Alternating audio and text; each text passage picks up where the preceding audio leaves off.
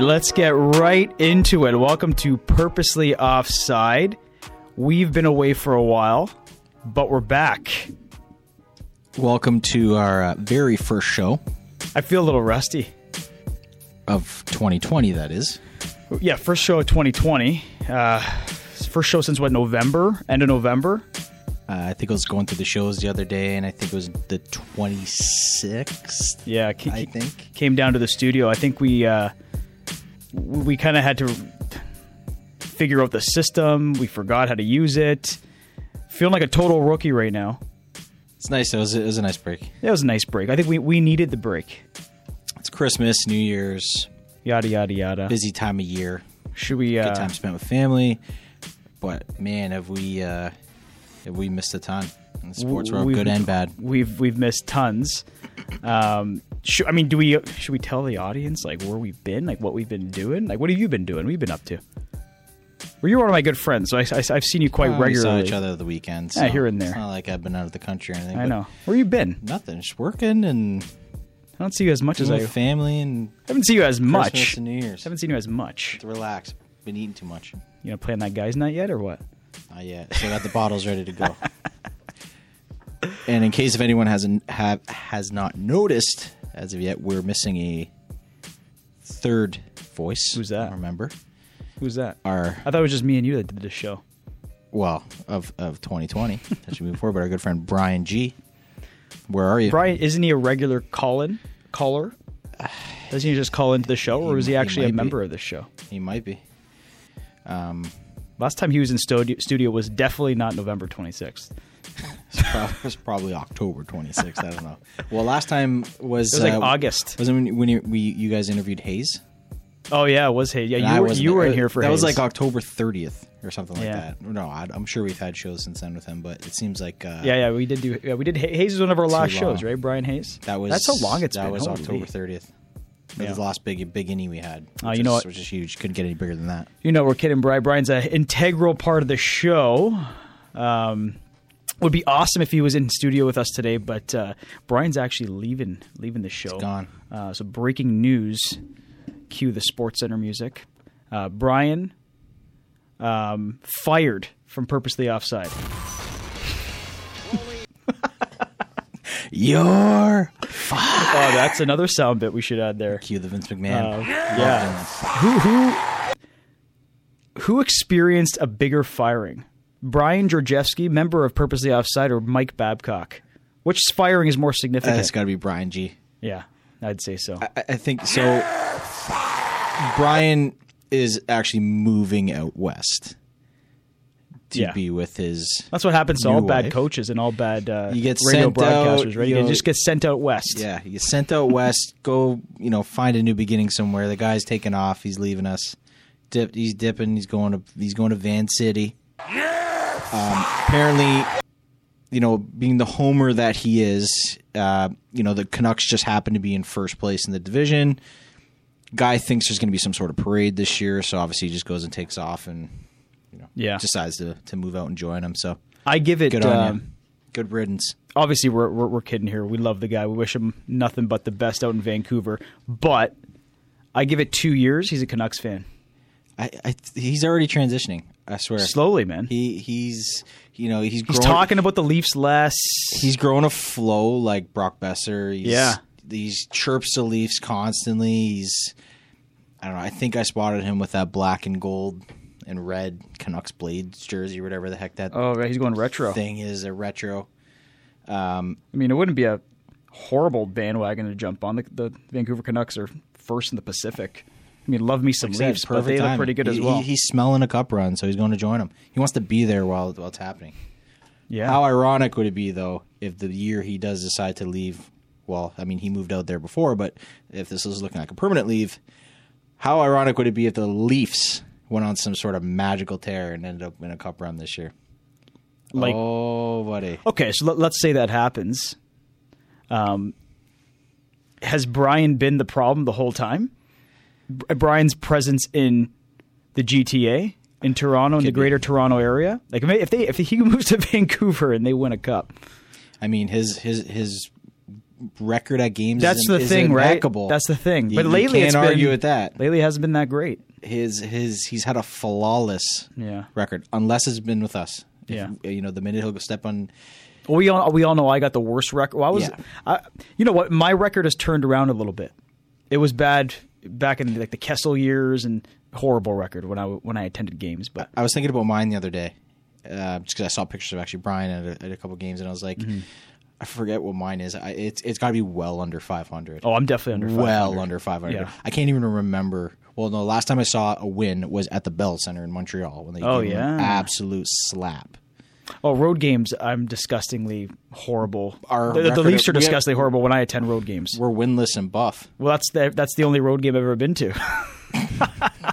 there you go. I think that's the problem is because they can't win in Buffalo. Can't go to buff. Yeah, I can't. They can't. I can't go to Buff. I gotta. Well, next year we're planning a you know a little so. Vegas trip or Arizona. God. so hopefully they. Uh, We'd fly all they the, bring it then. We'd fly all the way out west and watch them slap like six nothing. Yeah. like we would have we would have gone to the game that ended Mike Babcock's tenure Yeah. potentially in Toronto. Watch that that unbelievable Marc Andre Fleury glove save. That would be we a would game have been we would have been two two rows behind the net watching that. 100%. That would have been our luck. Hundred percent. Um, so yeah, I mean, I, I'm one and one this year. I, I went to the Bruins when they beat the Bruins in overtime. Oh, I went to the game that, that they lost game. against St. Louis, but one and one this year. Anyway, Brian, um, you know, good luck to you in in, in BC. Um, I'm sure he's going to be on here as like some sort of having him. We're Vancouver Canuck correspondent or something, Yeah. right?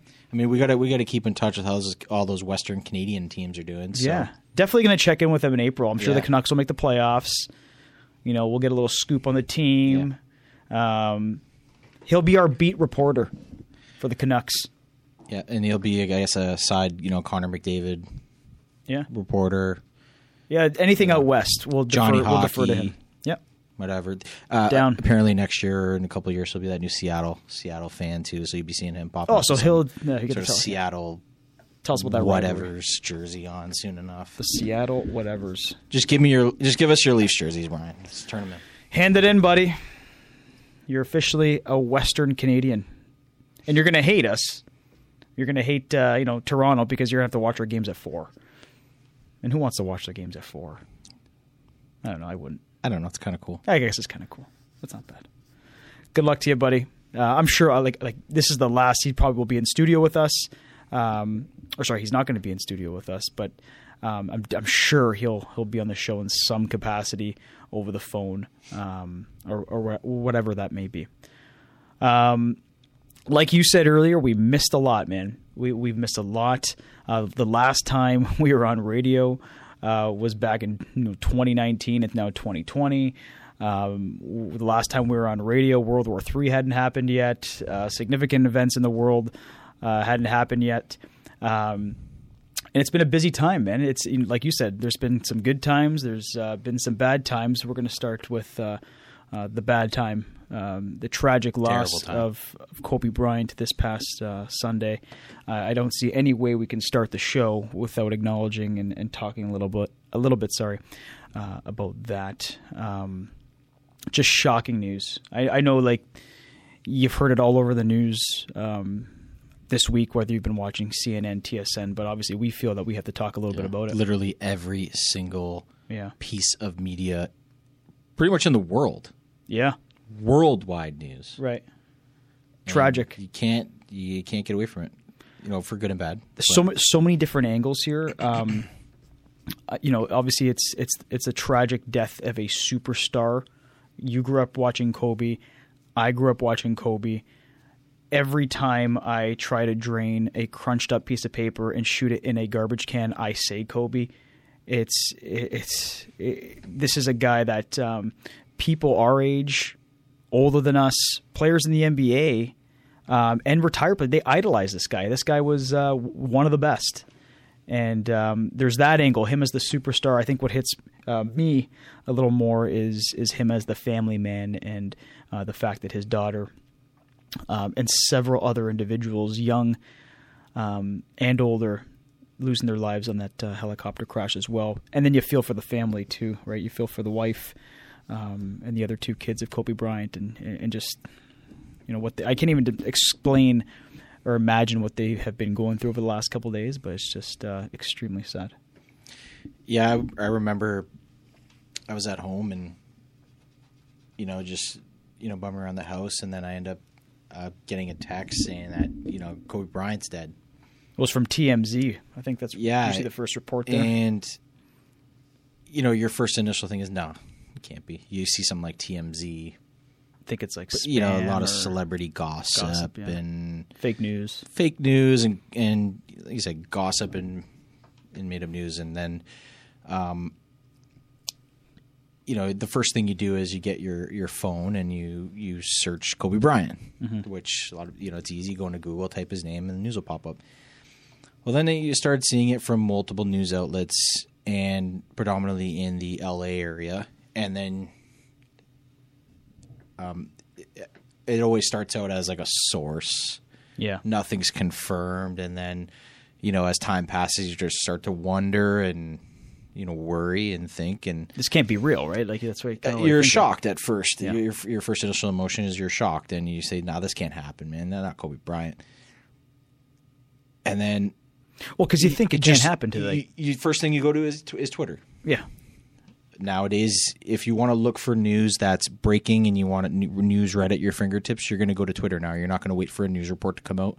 You're going to go to, directly to the source. And the minute i started going on on twitter and, and instagram things like that the stuff started popping up. And then i was like wow. Yeah.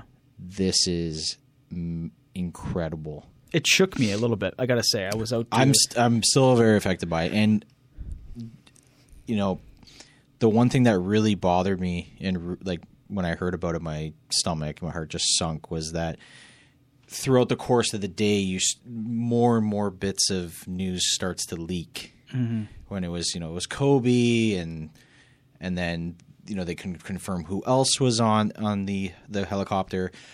But the news that really struck me was when they announced that they that he was on his way to a basketball game, yeah, that he was coaching.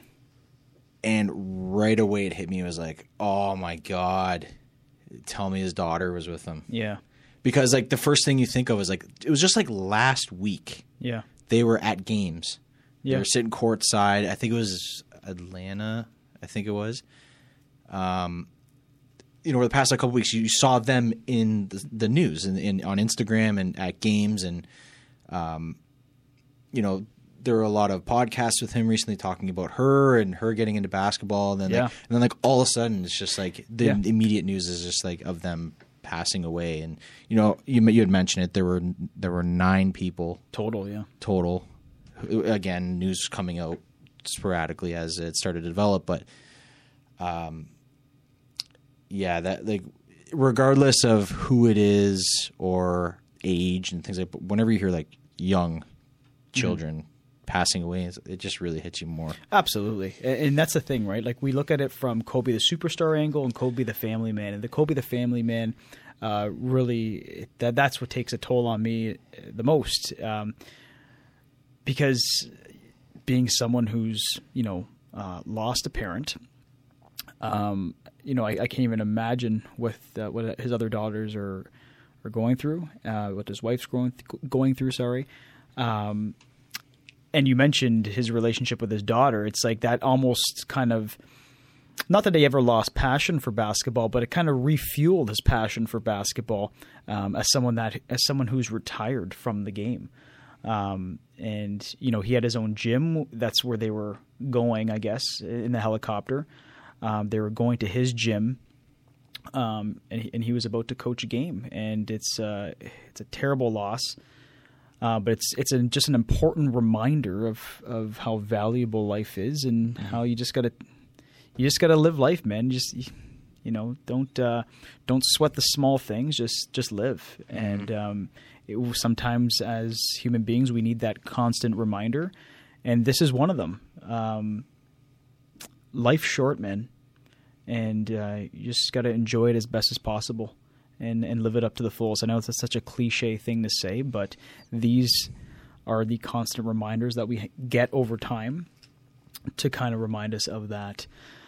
Um, now, like I mentioned, uh, there's Kobe the basketball player and uh, Kobe the family man. Uh, let's look at Kobe the basketball player. um, one of the best of all time, undoubtedly. We're the the best of our generation. Best of not our named gen- yeah. LeBron James. Yeah, exactly. I mean, you think of you think of the post MJ era. Yeah, Um, I can't think- it's, it's Kobe. I, I can't think of another example of an athlete um, who has died that, that was like a, maybe a similar situation, uh, whether he was an active player or retired player of this magnitude. I, I don't even know. I don't, I don't think there's been one in our generation. I'm sure there there might have been. like the last time I think the I world think of one. last time the world was this shook over um, a celebrity or someone famous dying was probably Michael Jackson, right? Yeah. Um, someone I work with uh, mentioned uh, Princess Diana. Princess Diana, Like like somebody of like that. Glo- well, Michael Jackson's a good example, but there is a lot of Yeah. controversy, obviously surrounding. Well, for him. sure. Eh, Well, there was controversy surrounding Kobe too, right, Right, right. Like if you're not an avid sports fan, well, you've heard of Kobe's at A. He's a great player, Mm-hmm. but you know there's also references to some of the his issues in the past, um, obviously of, of of cheating, and he did have that. Um, uh, that It was like a sexual sex- assault that was the allegation, same- which I think got dropped. yeah. But anyway, th- there is that too. Yeah. It's um, as a human, he wasn't the perfect individual, but you know, um, many people loved him uh, for what he was off the court, and obviously, a lot of people loved him for what he was on the court. And um, um, yeah, on the court, just one of the best. Um, it, it just the the the respect that's being paid to him by the NBA and by athletes all over the world is incredible. it's it's amazing to see. Like I've been glued uh, to my phone since Sunday morning. Like it crosses And all sports. I, I, I you you cannot you cannot avoid it. No. you can't. If you're on social media or any news, no matter what you're doing, Mm-hmm. unless you're completely unplugged from your phone or from any sort of media outlet, you're you're not getting away from it. yeah. I- I've tried, and you It's can't. You can't do everywhere. it. You can't. It's everywhere, and, and I don't know. Like obviously, LeBron would be. I don't know what other athlete could um, inspire Maybe or, or get this much um, love. maybe like Cristiano Ronaldo. Like maybe it's in that category. There's there's Messi. only certain athletes in the world right now that could that you know a a, a death could have this sort of impact on people. Yeah. And Cristiano Ronaldo is one of them. LeBron James is one of them.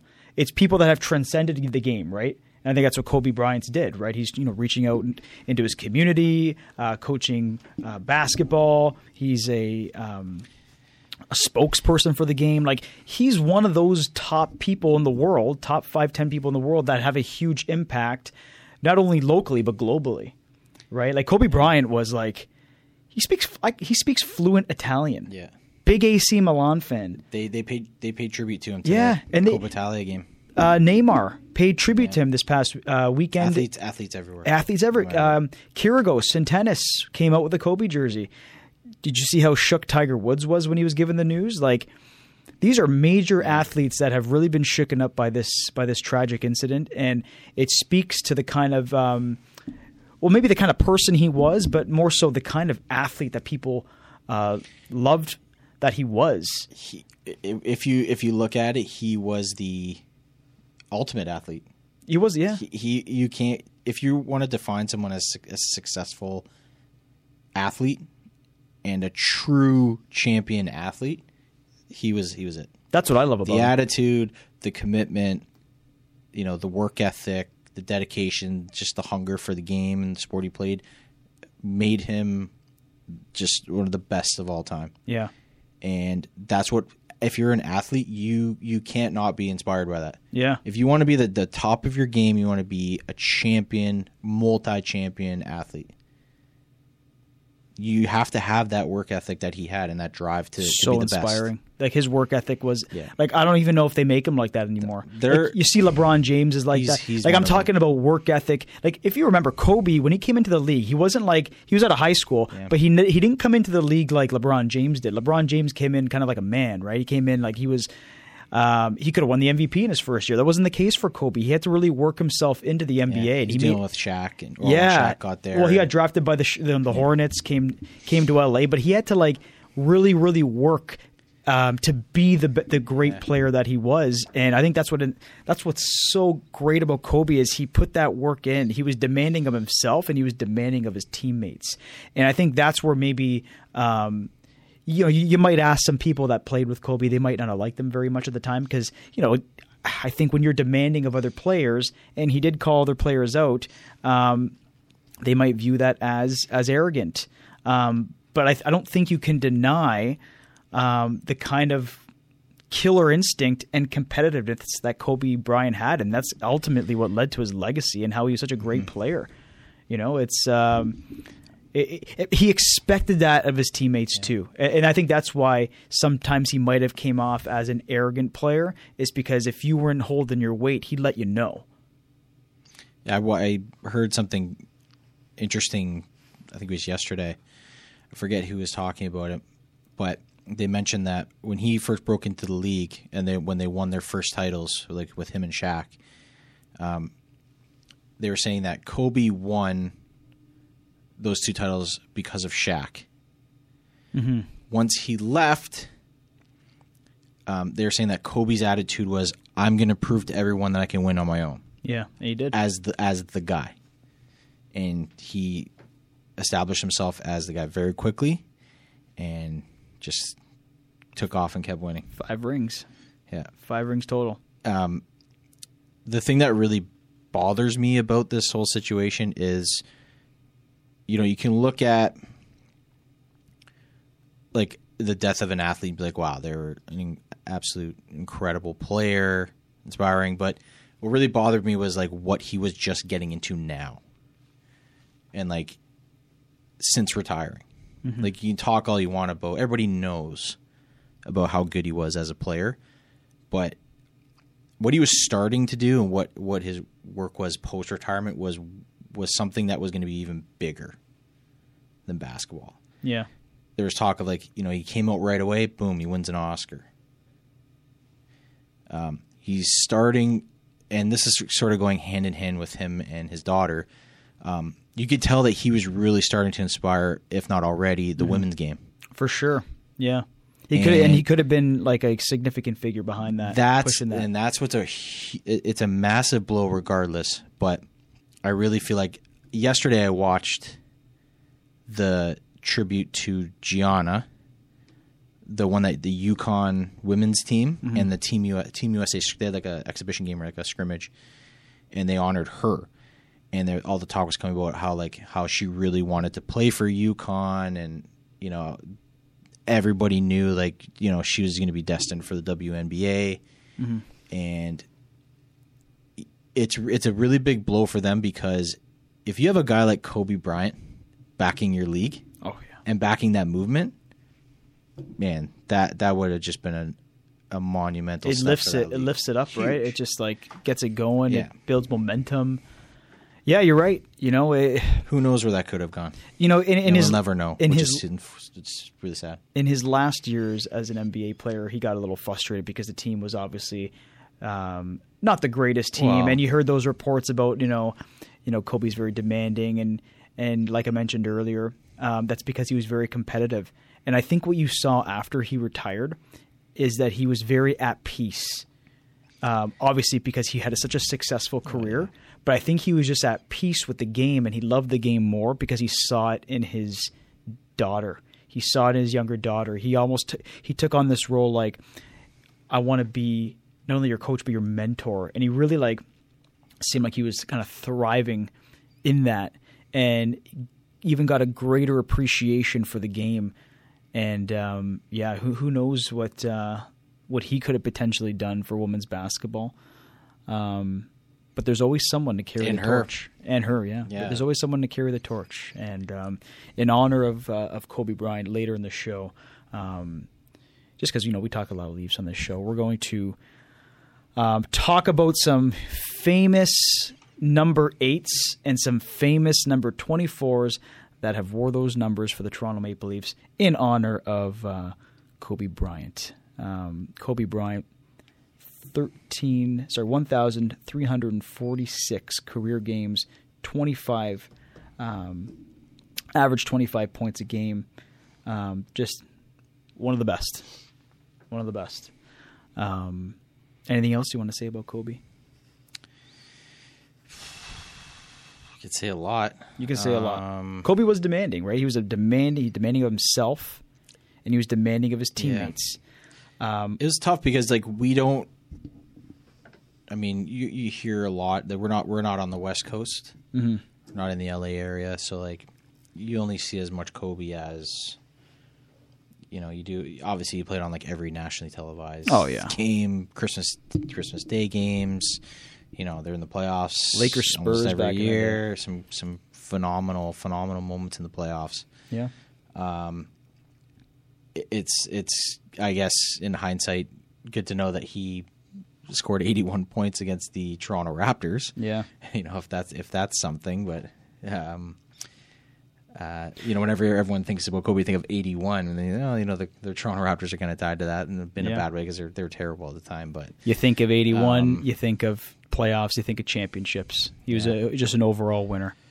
Um, speaking of winners, speaking of playoffs, specifically, Leafs going to make the playoffs? Are the Toronto Maple Leafs going to make the playoffs? are we going into this? Absolutely. Well, you knew we, we had to. We're going to start the show and get into some sports talk and not talk Leafs.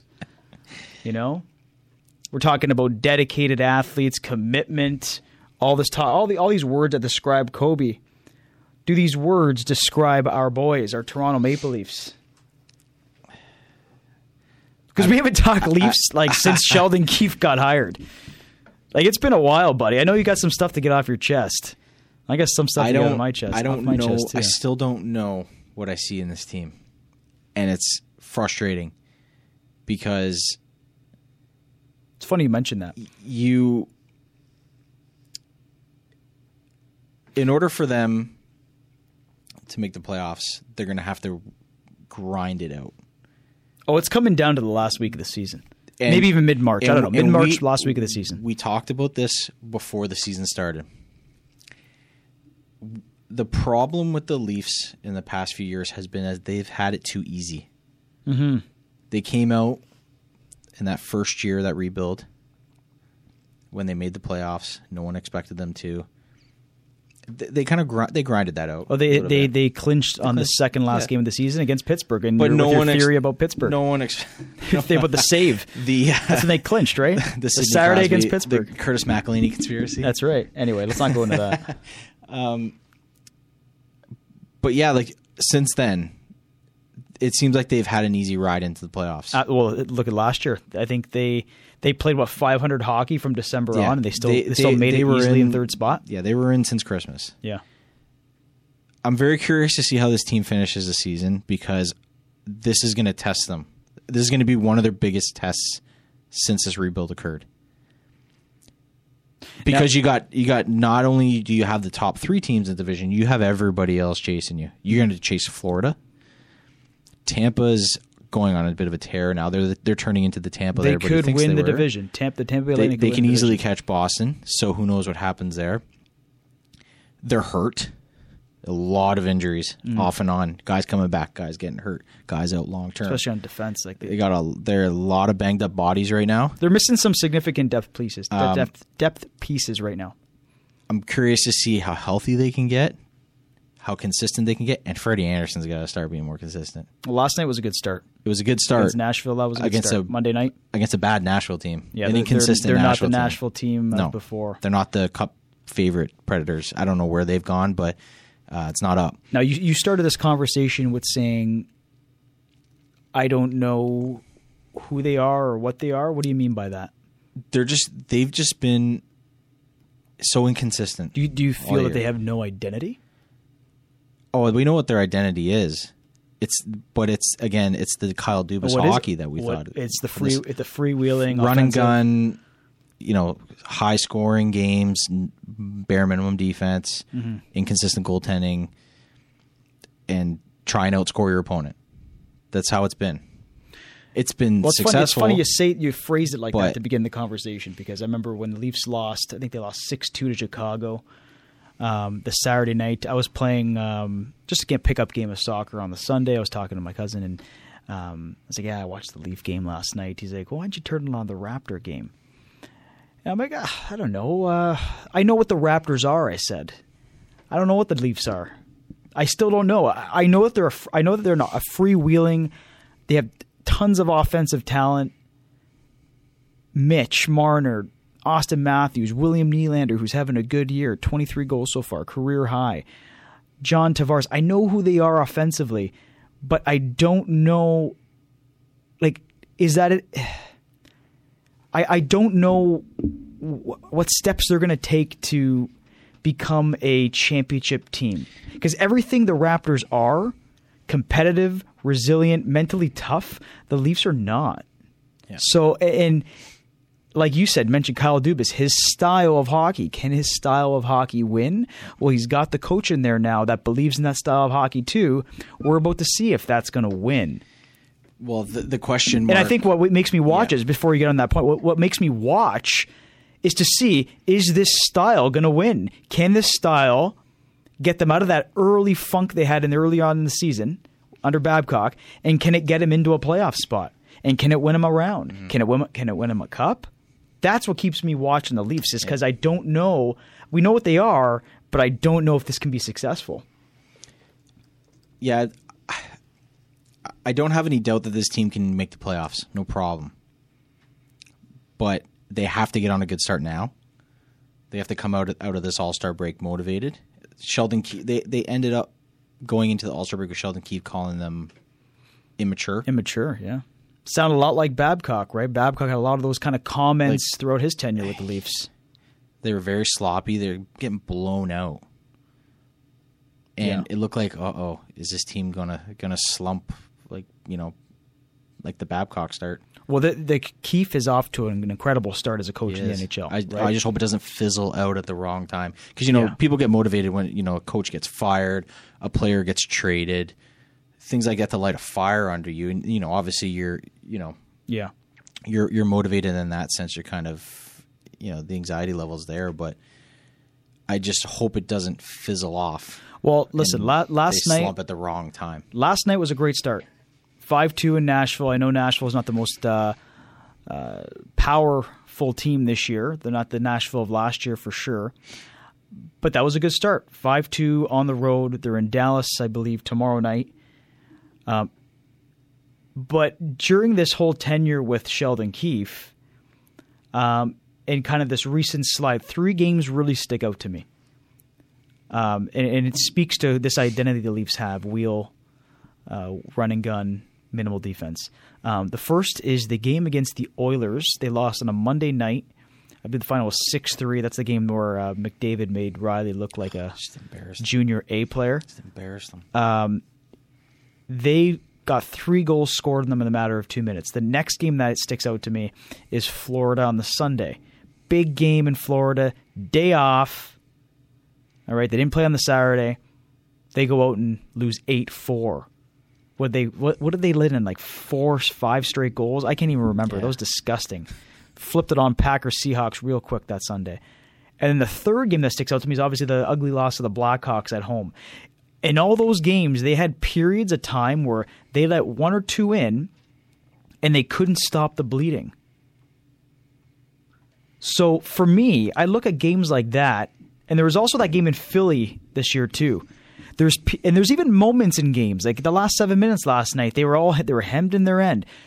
Um, it's like when they hit a rut, they can't come together and get out of it, Yeah, and that worries me. I think that just goes to show with the uh, Is that the immaturity? Is that the immaturity that I- that uh, Sheldon Keefe is talking about? I think so, and I think you're seeing some holes defensively. oh, for sure.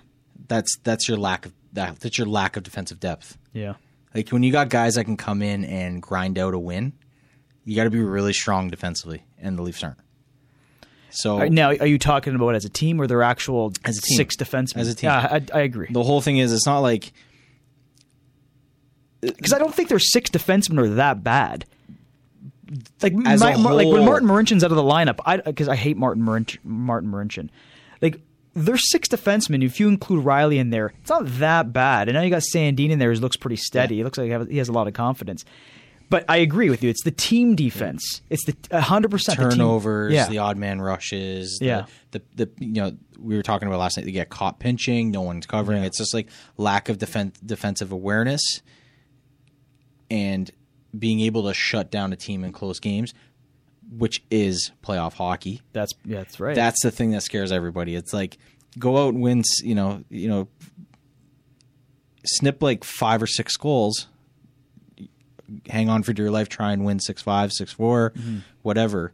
When it gets to the playoffs and teams completely bear down defensively, yeah.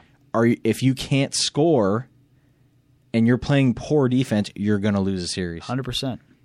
And and as a team, as this identity that we talked about, freewheeling offensive style hockey, even in a five two game like last night, they still and, and I'm not even just talking about last night's game, Monday night's game against Washington. I'm talking about even other wins they've had over, over the season. Even in some wins, they've always let up a lot of grade A scoring chances. Oh yeah. Even though the shots are a bit lower in comparison to some other years, I don't think you really see the Leafs getting 40 shots on net.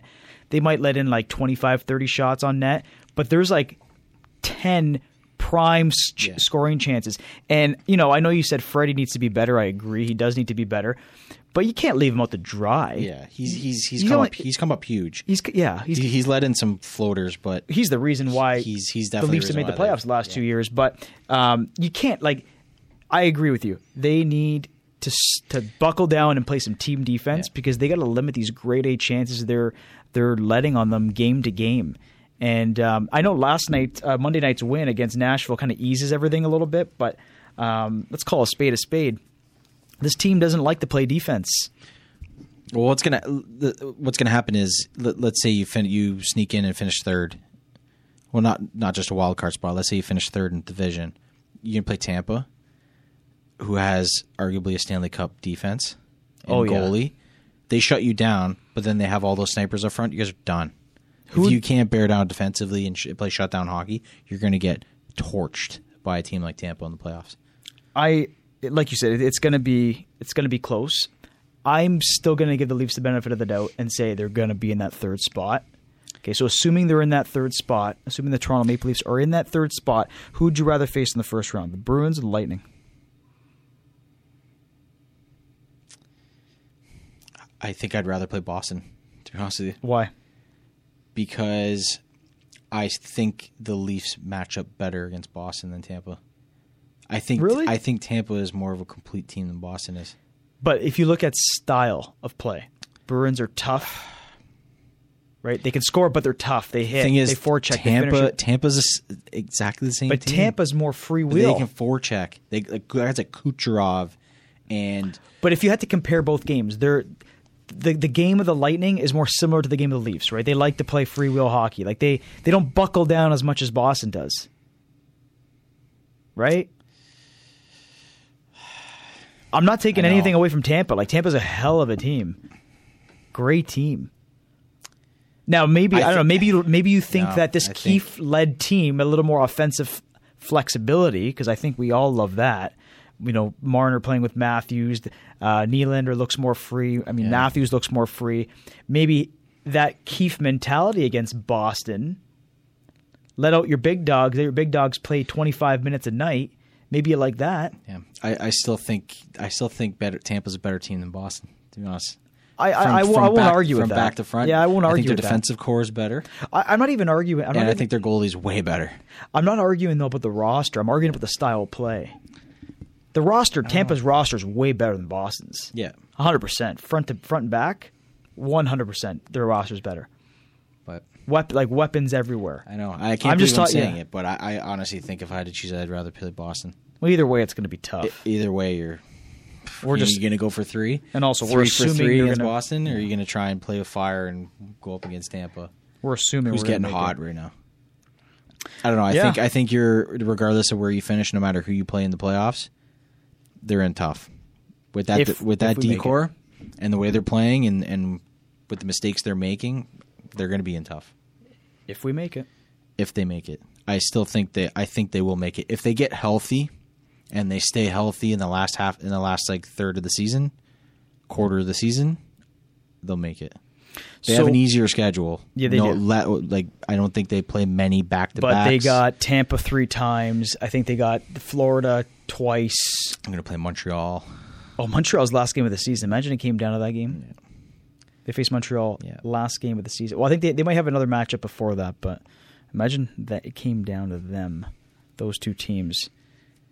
Well, it came down to that game. Leafs have to win. That'd be uh, that'd be something to watch. Um, so overall, because like I said, the last time we did a podcast, we were talking about the hiring of Sheldon Keefe. Um, give me a grade for Sheldon Keefe so far. Ferraro's grades like last time. Ferraro's grades. Now, give me a grade for Keefe because uh, there's obviously some things we've loved from this team. Um, you know, and, and obviously some things that we, some problems that have lingered over from the Babcock tenure. Compared to the, uh, so are we comparing his tenure to the beginning of the season No, with Babcock? Or I'm just strictly comparing. No, no, because that's an him easy on his grade. own? Him on his own. Sheldon Keefe on his own. The team's performance under Keefe. I like everything he's done with them, so I- I'm going to give him an A minus. Good. I, I mean, I can't disagree. He's a great record. He's done everything right so far with what he has. Maybe not the night off in started. Florida, but who knows if that was an organizational decision. Yeah, I, I like how he handled coming in. Um, he was trying to right. It seemed like he was trying to right the wrongs of Babcock, but I also think he was just being genuine. Like Mm-hmm. you know, playing. He played Nick Shore, not Nick Shore. Well, yeah, Babcock was playing Nick Shore. No, like Gauthier, a lot of minutes. he played Justin Holl in his hometown after he signed an extension. Oh yeah, played Tyson Barrie and Tyson Barrie. You know, he's he's tried Spets. to he's tried to right those wrongs. He's I love how he's playing Jason Spezza. oh, Spets is looking great. Great. This whole team is just completely responded under him. Auston Matthews is on a freaking tear. William Nylander, freaking tear. Well, that's Mitch what I like, right? great. I like how he gives those guys. He's giving those guys more minutes, more freedom, more creativity, and you see it. Well, look at Matthews. I think over the, in the Oh, last nine, last twenty games, he's like 19 goals. He's He's incredible. 35 on the season now, just tearing it up. And again, I don't. But the thing is, I don't.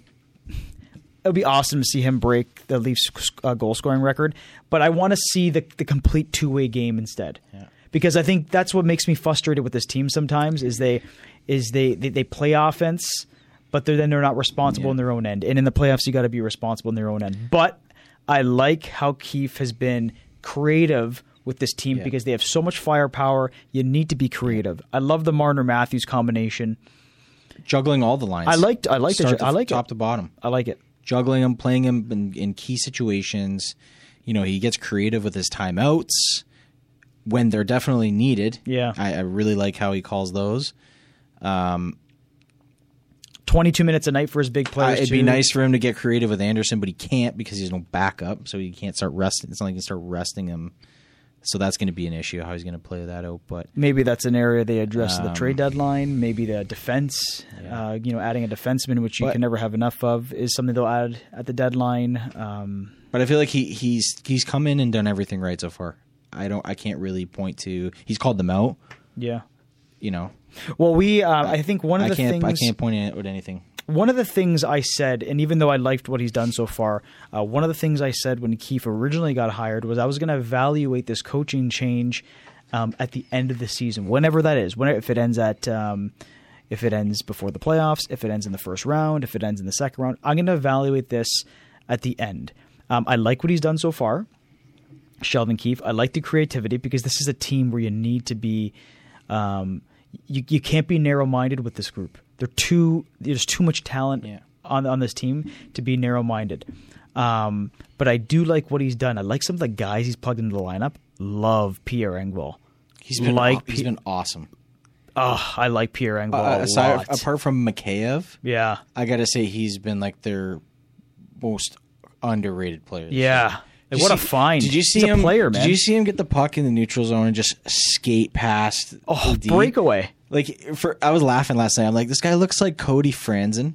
He's a when unit. he when he skates because he skates like upright and he's he's really tall. He's tall, yeah. But man, he takes a few strides and he's gone, Yeah, gone. I like. I, I like. And the he's very yeah. skillful and he's a very smart player. I think him with uh, with a reinvigorated Spezza, has been They're- great in the been a third great line. line. And then, you know, they're missing Mikheyev right now. He'll come back. Dermott's going to come back. Rielly will come back in March. They're going to get some troops come back into this lineup.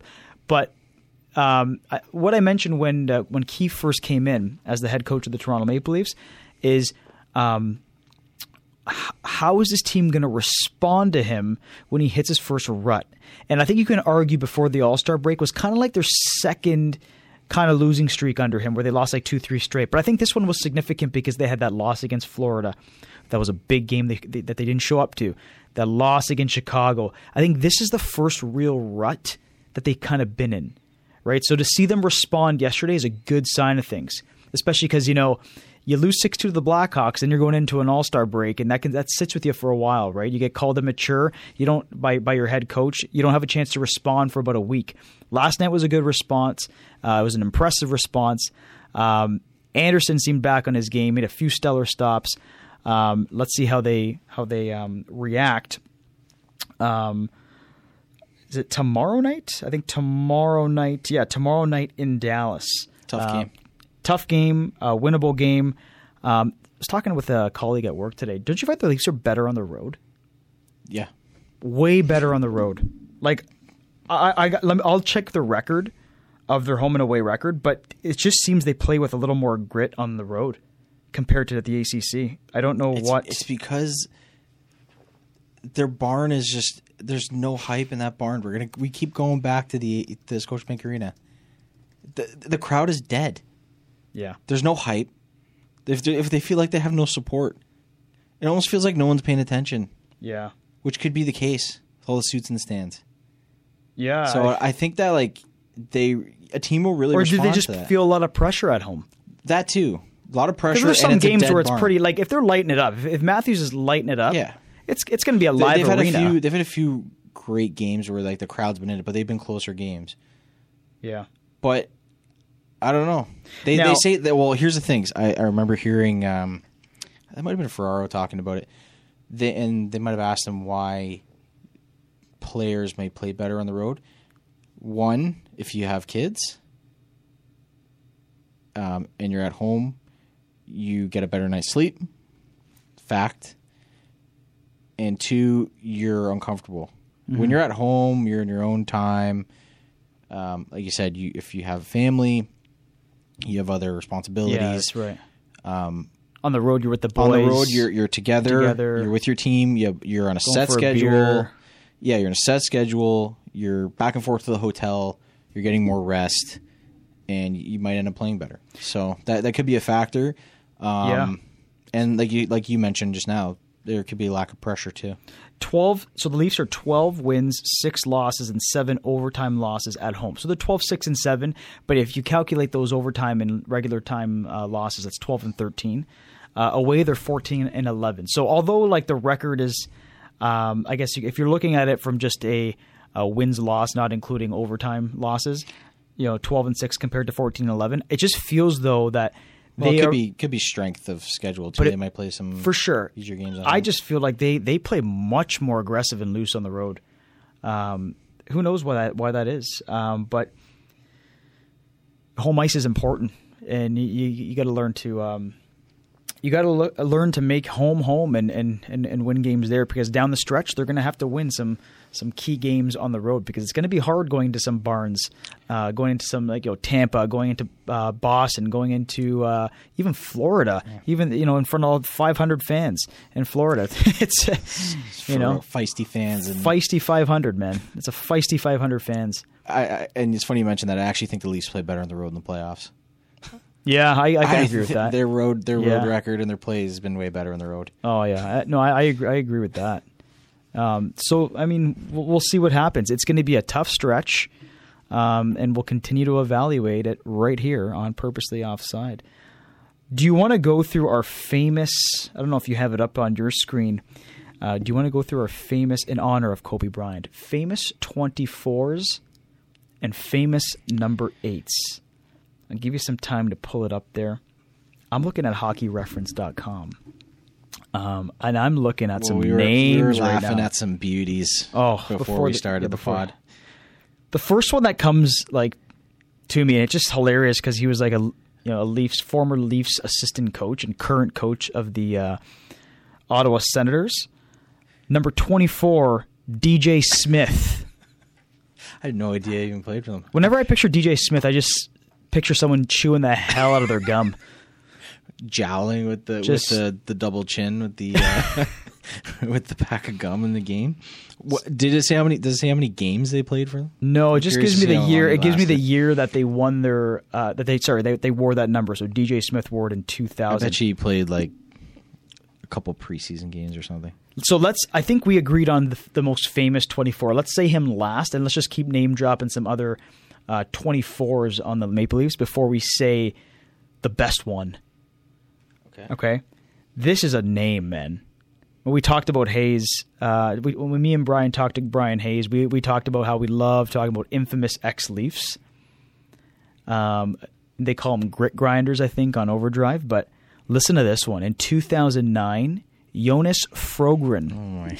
Jonas Frogren ro- wore the number 29. Twenty four. Number 20. Oh, sorry, 24. Did I say 29? Yeah. Hmm, that's William Nylander's That's X number. Um, yeah, 24. Some other famous 24s. You got some? I'm trying to pull it up here. No, you still. All right, look, look at my screen here. Look at that. Well, you got a you got a bunch of legends. I mean, we're not even gonna talk about like some grit grinders, but we're gonna switch to some legends. You got like you got like Drake Berehowsky. Berehowsky, the bear. 92 wore. Yeah. Joe Sacco. All right. Oh, Randy Wood. A Hay, a Brian Hayes favorite. Yeah. Randy Wood, a famous 24. John Michael Liles in 2012 to 2013. Peter Holland wore it for three years, number 24.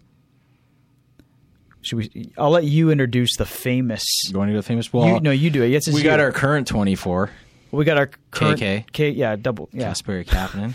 Hopefully, he turns into a great 24 instead of a dud. yeah, yeah, yeah. He's our current 24. We'll get into You you you go with the tell me the famous the best number 24 of all time for the Leafs. And if you're a Leaf fan listen to this, you're probably well, screaming. everyone's already shouting it out right now. Best go slapper on the power play. Bryan McCabe. Yeah. I love Bryan McCabe. Remember that year he scored like 26 goals, all clappers from the point. from Cabrela. Yeah. Or Cabrela? Cabrela, Cabrlet. Cabrera or Cabela? I just remember his blue mohawk in the lofts. Oh yeah. I just remember. I still picture him to this day skating and warm up with it. What a beauty. Famous number eights in honor of Kobe. Remember, we are um, honoring Kobe Bryant by looking at some of the famous number 24s and uh, number eights. Um, I don't. When we looked at the number eights, I don't think we decided who the best. I'm just going to say we're going to go with. Uh, we're probably going to go with this guy just because of his name, but he wasn't great by any means. OG eight. Yeah, the OG. Um, but some great name. Well, we got a current number eight on the Leafs, Jake Muzzin, came back last night after uh, after an injury. Looked all right. Looked all right. It's good to have that grip back in the lineup. We got Mike Babcock's favorite defenseman, other than Martin Marinson, Who's that? Connor Carrick. Oh yeah, Connor Carrick. No, no longer a member of the Leafs. Member of the uh, Ottawa, the Ottawa Maple Leafs, who just took half of our roster and just decided to sign him. Is that or is he on Jersey? Was he on? Jer- I thought he was. He's I thought he was on I- Ottawa. I think he's on New Jersey. Well, Ottawa has who? Ron Hainsey. They have uh, Connor. Oh, Connor Brown is who I'm getting mixed up with. Yeah, the that's who the center's got. Connor Brown. Yeah, he's on Jersey. He's on. Okay, Connor Carrick's on Jersey. Tim Gleason, famous number eight. I like. I like. I, I like Tim Gleason. He was all right. You didn't like him? I don't like anyone from those years. Host, co-host, I should say, of uh, TSN's First Up, Carlo Colaiacovo. Oive. Okay or Oive? What? Okay or Ove? You- okay. Yeah. Okay to O- eight. Okay.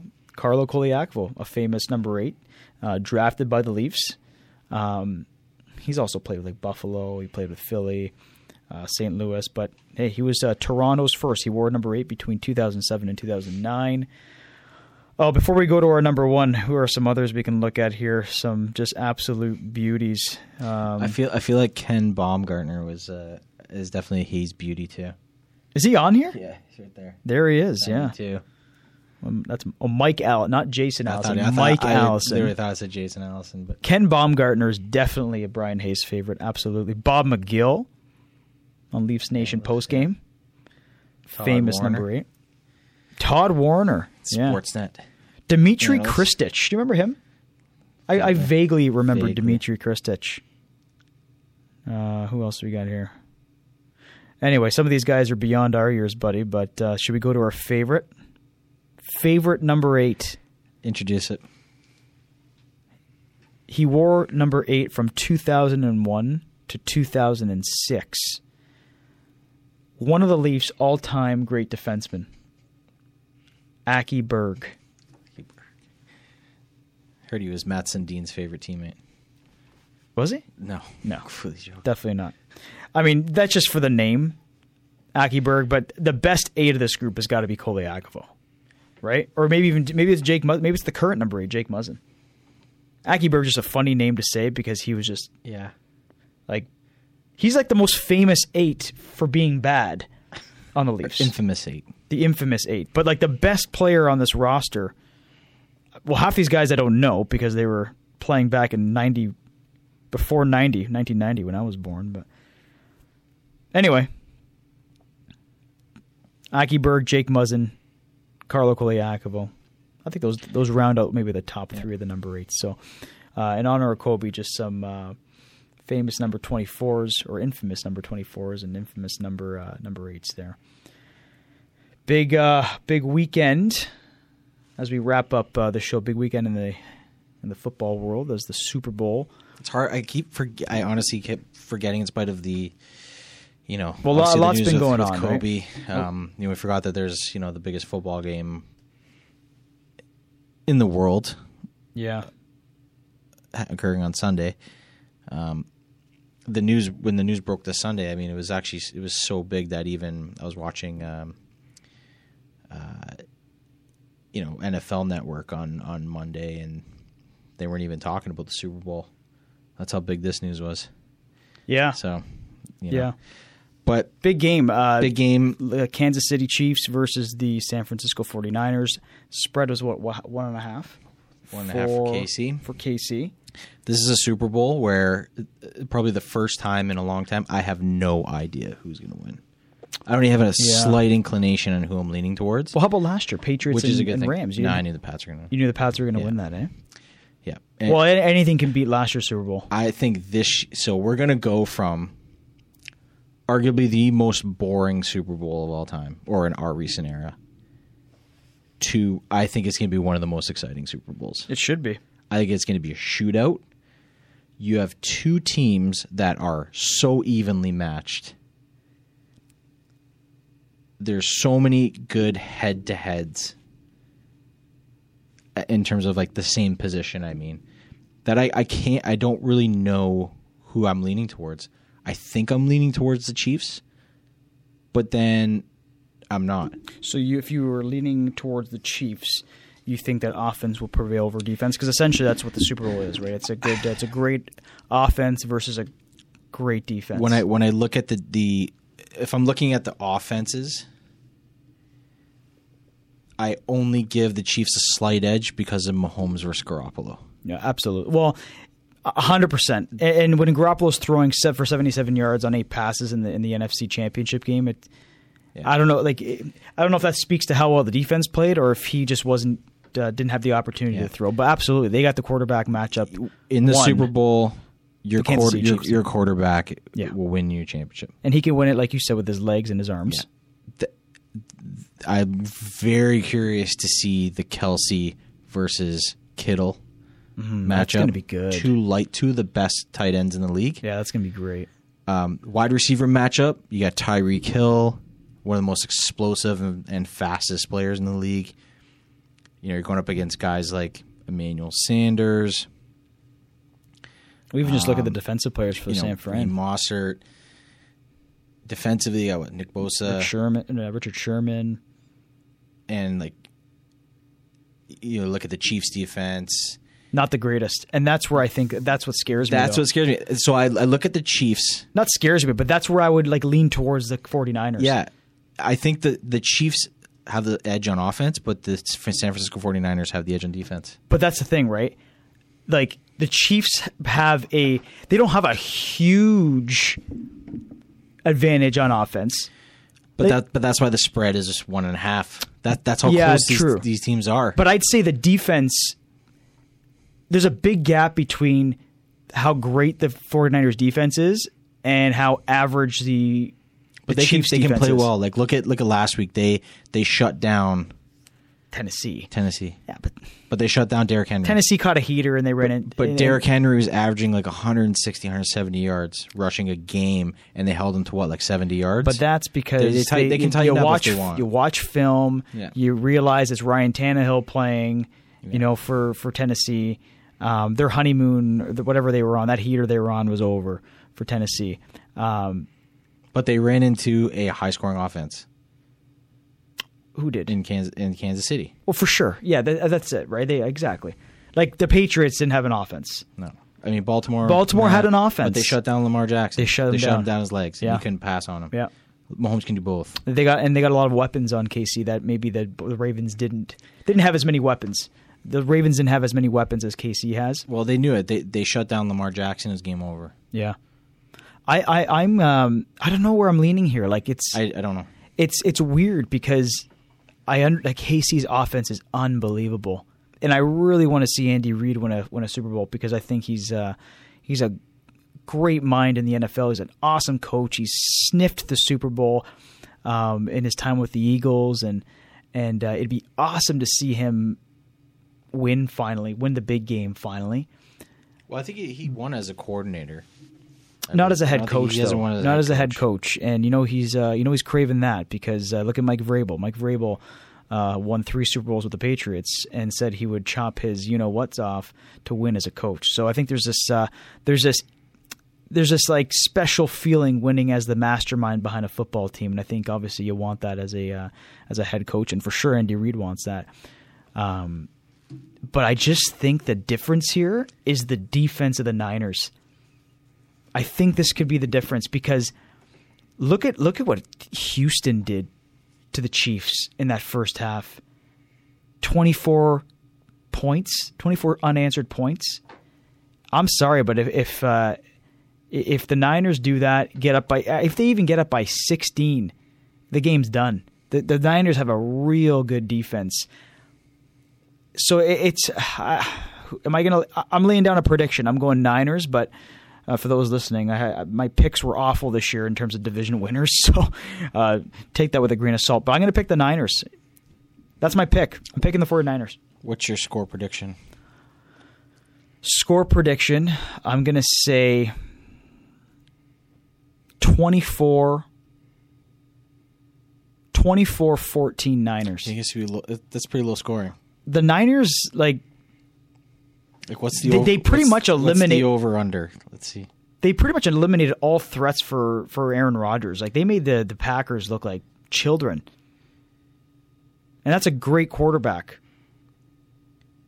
So they, they know like the Niners know how to scheme against good quarterbacks. And you know, it's The Mahomes over- is a great quarterback, and they're they're watching a bunch of film on him.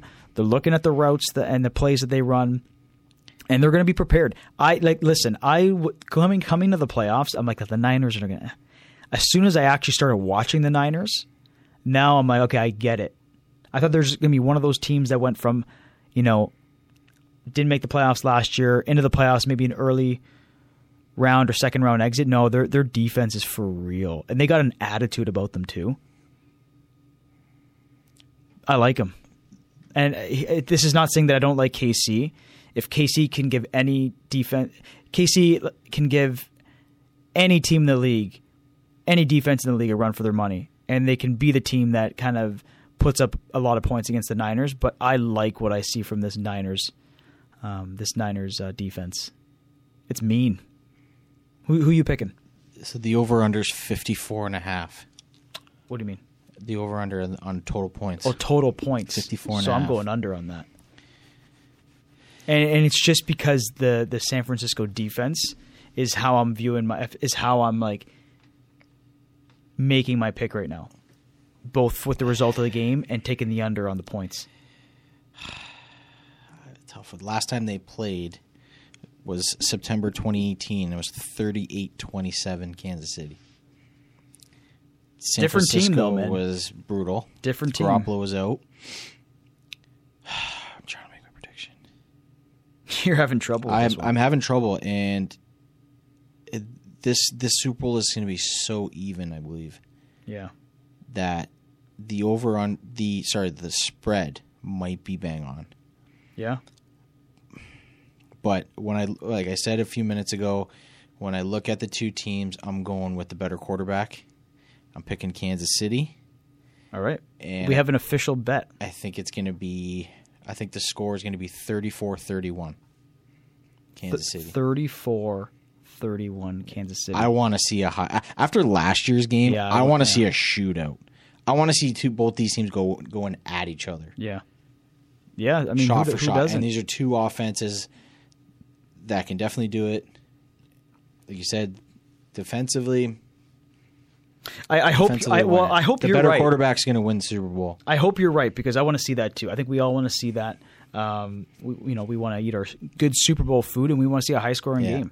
I want to see a really good game. I'm I'm kind of saying it's going to be the game I don't want it to be, but that's just because I, I kind of feel uh, I, I think highly of this San Francisco defense from what I've seen for them in this playoffs, and um, I hope I'm wrong. So we got an official. I mean, we're opposite picks. We're You take you're taking KC. I'm taking the Niners. Uh, winner, loser. Sorry, buys beers, Okay. and unlike some people, I will actually pay up on my bet. And you know what I'm talking about. And I hope he's listening. I hope it's a great game. Over under. Just speechless on that one, eh? I'm speechless. Yeah. Always. I want. I'm, I'm actually looking forward to the halftime show this year. Who is it? I want to see. I don't even know who it is. J Lo, and I want to see me some Shakira. What What are the odds on wardrobe malfunctions? Hasn't Mul- been one since Janet Jackson, multiple multiple wardrobe malfunctions. Uh, I'm gonna go Is there a prop fifteen percent. Fifteen percent. I'd say fifty percent. Fifty. Yeah. I'm Why? down, Because I want to see it. Well, that's not going to increase the odds because you want to I see know, it. I know. Unless you're going to the Super Bowl and not telling us something. You're going to be doing that. You're going to have Sneaking some in. result. You're going to play into some result of this Maybe I'm halftime show. it- I'll pay someone down there. I don't know who knows. I think we killed it today, buddy. Came back with some fire. I think we, we uh, yeah, we had some time off, which is nice, but you know, there's just too much to too much to talk about. And I So hope there's more moving forward. probably should tell the audience. Um, this was our final show. Oh, we're going there. Uh, have we have we confirmed or denied this? Final show, not the final show. Purposely opposite. We're going to keep yeah, delivering podcasts, Let, but let's let's confirm. Let's confirm. final show with. McMaster and CFMU. So we'll solely be a podcast, and um, usually we you know we released our podcast every Monday. These podcasts will be released when they are released. So hit that purple button on Apple Pod, on Apple Podcast. Hit subscribe as soon as we release an episode. Downloads to your phone, and you get all the latest information. We know we like talking our hockey on here, so you get all your latest Leafs information, our opinions on the Toronto Maple Leafs, um, in all sports, all big sports news as well. Because if we touched on Kobe today, we touched on the Super Bowl. We like talking about those things too. Brian G is off to Vancouver or off to BC. Good luck, buddy. He will be joining us via phone, right, as our Vancouver Canuck correspondent. Look forward to hearing about some Canucks updates. bud. Yeah, look forward to having him on the show in the future. Um, and we look we look forward to you know just keep on delivering content for our wonderful audience. All right, go Leafs, go. Playoffs? I don't know. We'll find out. Playoffs? We'll find out, man. It's going to be a long, long couple months, and hopefully they got in a stretch here. I'm excited. Hope Can't everyone- see what it brings. Yeah, hope everyone enjoys the Super Bowl, and we'll chat with you guys next week. Take it easy. See ya.